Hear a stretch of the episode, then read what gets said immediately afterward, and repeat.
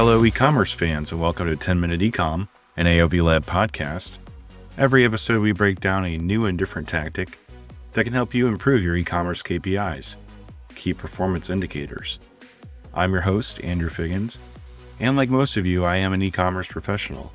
You may know me as the founder of AOV Lab, the former VP of Product Innovation at Scrubs and Beyond, or as the former Director of E commerce Technology at Rural King, or just from LinkedIn. Today, I'm excited to be talking to Jason Reis, an e commerce colleague that has held a variety of interesting roles in e commerce, including directing global e commerce for AT Cross Company, purveyors of cross pens. Jason, what did you come on the show to share today with your e commerce colleagues?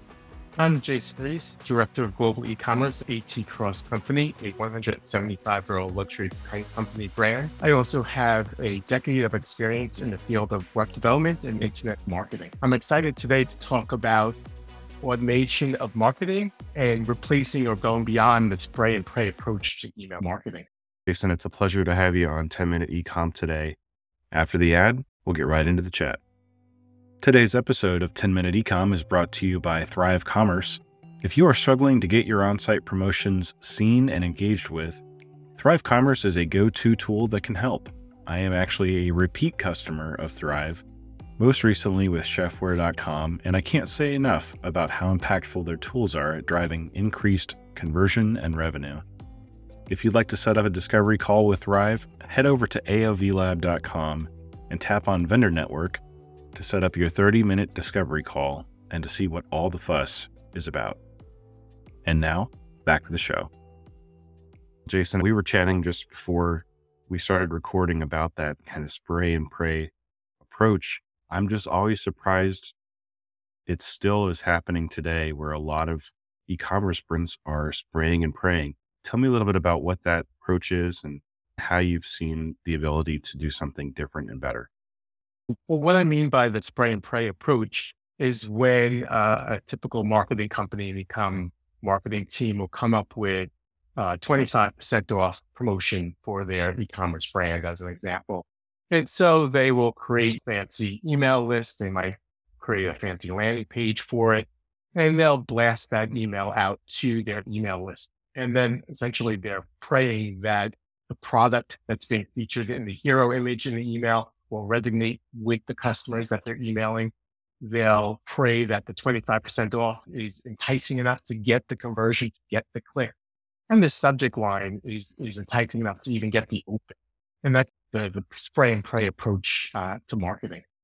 We both know that there's a better way to do things than just to. It's crazy because it does work. And that's why a lot of people do it. It works in terms of getting those transactions in many cases. You're not doing something that is unique to the customer. It's not a very personalized approach.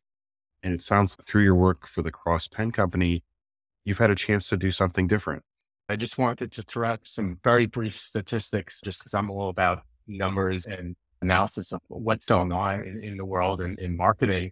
And HubSpot actually released a white paper back in September, it was past September 2023, that stated that personalized calls to action actually result in a 202% better conversion than an email that uses a standard or sort of a, a evergreen call to action, a non-personalized call to action. There was also a, a really cool white paper done by Campaign Monitor.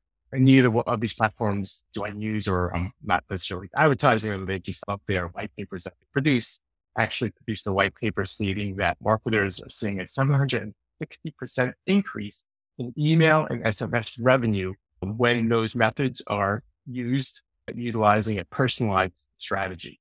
And so what I mean by using a personalized approach really is going up and beyond just the spray and pray. So as an example, most people, when they set up their email platform, what they would do is they would set up a welcome series essentially, and then they will set up usually a post purchase email that will usually be focused on just getting a review. So usually X number of days after a sale, you'll send out this cold email that says, Hey, thank you again for your purchase. We would love to hear how your experience was. Rate us on a star scale of one to five or one to three or something along those lines.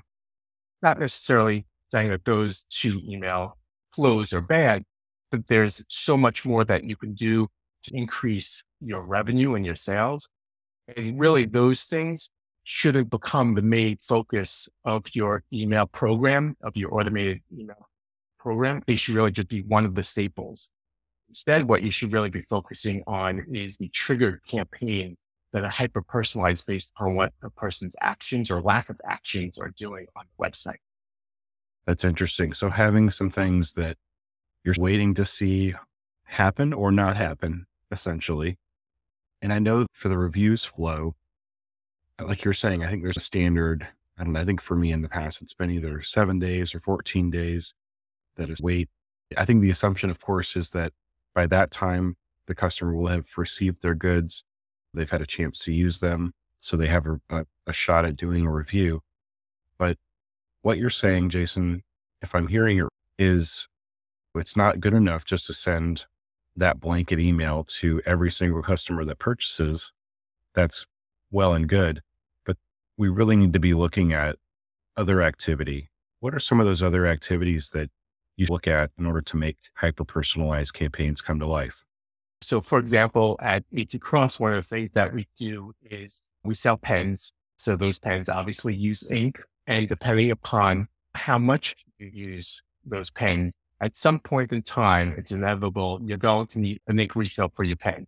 Again, usually it depends on how much you use the pen, but at some point you're going to need a, For us, at the 90 day mark, 90 days after you place an order with us, we actually send you an email.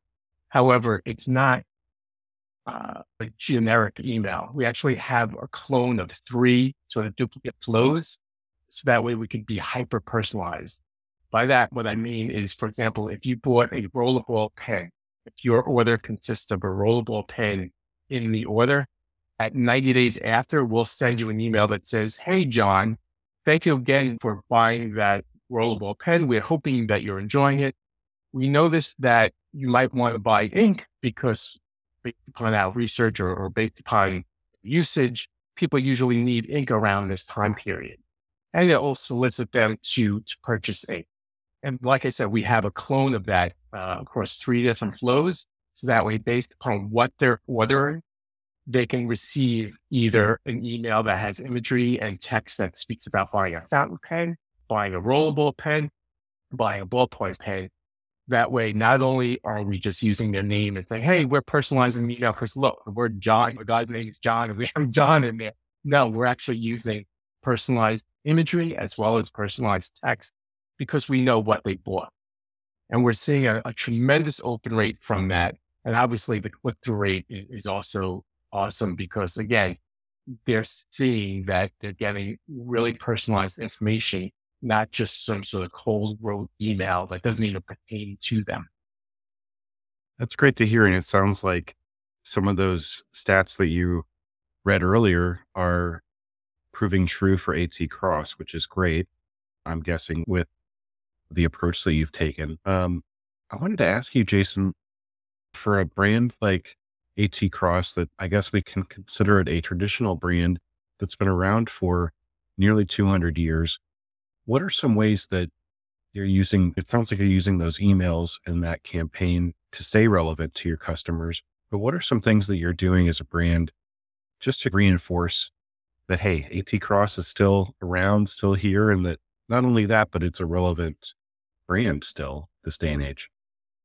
Yeah, that's a great question. And so for us, one of the things we lean on is that is, it's two things. One is that, you know, we've been around 176 plus years and our pens are built to last. And we're very proud to be one of the only pen companies in the world that has a lifetime mechanical warranty on our pen. And the word mechanical is really important to, to hear is that if you have your pen, and for most of our pens, they are uh, they become fairly family heirlooms, so they become pens that are passed down. We will, if there's an issue with those pens, you can reach out to us, and those pens are covered under a warranty. And so that's one of those things that sort of separate us in the marketplace is that we stand behind our pens regardless of what decade that pen was created or was built. And then also just continuing to tell the story of our pens being family heirlooms. And it's not just a pen that you buy uh, or inheriting, it, it's a storyline. You're going to come to us buy pen ink for a pen that maybe your grandfather used and you want to start using it again. And I'm always reminded of it. I put it story for the show, but it's a story that always stands out in my mind of I spoke to an individual customer many months ago who inherited his grandfather's pen and he was in he was in college taking some architectural classes and wanted to use his grandfather's pen to do his drawings. And I wasn't sure even what the pen was called. He just knew it was a 14 karat gold pen, didn't know what ink to, to buy for it. And so we were able to help him out. And imagine sort of the pride that he's having that college student in, in drawing whatever he's drawing using his grandfather's precious pen that's the story that we want to tell and that's the experience we want our customers to know that they're getting when they purchase our pen. I think it's amazing. And being a guy who recently was selling medical scrubs, those are not heirloom products. You know, you just don't hear. I, I, there are some parents and, and relatives that go online and, and purchase those in the holiday season, a set of scrubs for their relative, but it's a very different product um, that HC Cross is selling, and I, I like it um, because we're talking about personalization here. What's more personalized than an heirloom in yeah. your family? I think that's really amazing. So, Jason, this is a show called 10 Minute Ecom. Before we know it, the 10 minutes is here and gone. But I wanted to, again, thank you for coming on the show today and ask you, is there anything else that you'd like to share with your e commerce colleagues today? The very last thing that I want to challenge my fellow colleagues to do, aside from going beyond the spray and pray email approach, is also to really dip your toe into email, aside from email, SMS marketing. But for those who are getting into SMS marketing, try to really segregate what you're doing with those channels. What are you going to do that's different with SMS and email? Because you should not be doing the same sort of spray and pray approach that you would do on email with SMS. You should really figure out for your brand what's the purpose of getting into SMS. Awesome. Thanks so much, Jason. Thanks again for coming on the show today. I appreciate it. So that's a wrap for today's episode. I want to again thank our guest, Jason Reis. If you have a moment, be sure to subscribe or follow the show on Apple Podcasts, Spotify, Audible, Google Podcasts, or wherever it is that you listen. If you're so inclined, there are a few ways you can help support the show. Number one, leave a written review of the show, wherever it is that you listen to it. That helps new people find the show. Secondly, if you're an e commerce professional that would like to join for an upcoming episode, reach out to humans at aovlab.com or find Andrew Figgins, myself, on LinkedIn and let me know. I hope you're enjoying these first episodes of the show. I know I am. Until next time, this is Andrew Figgins signing off and saying, have a good one.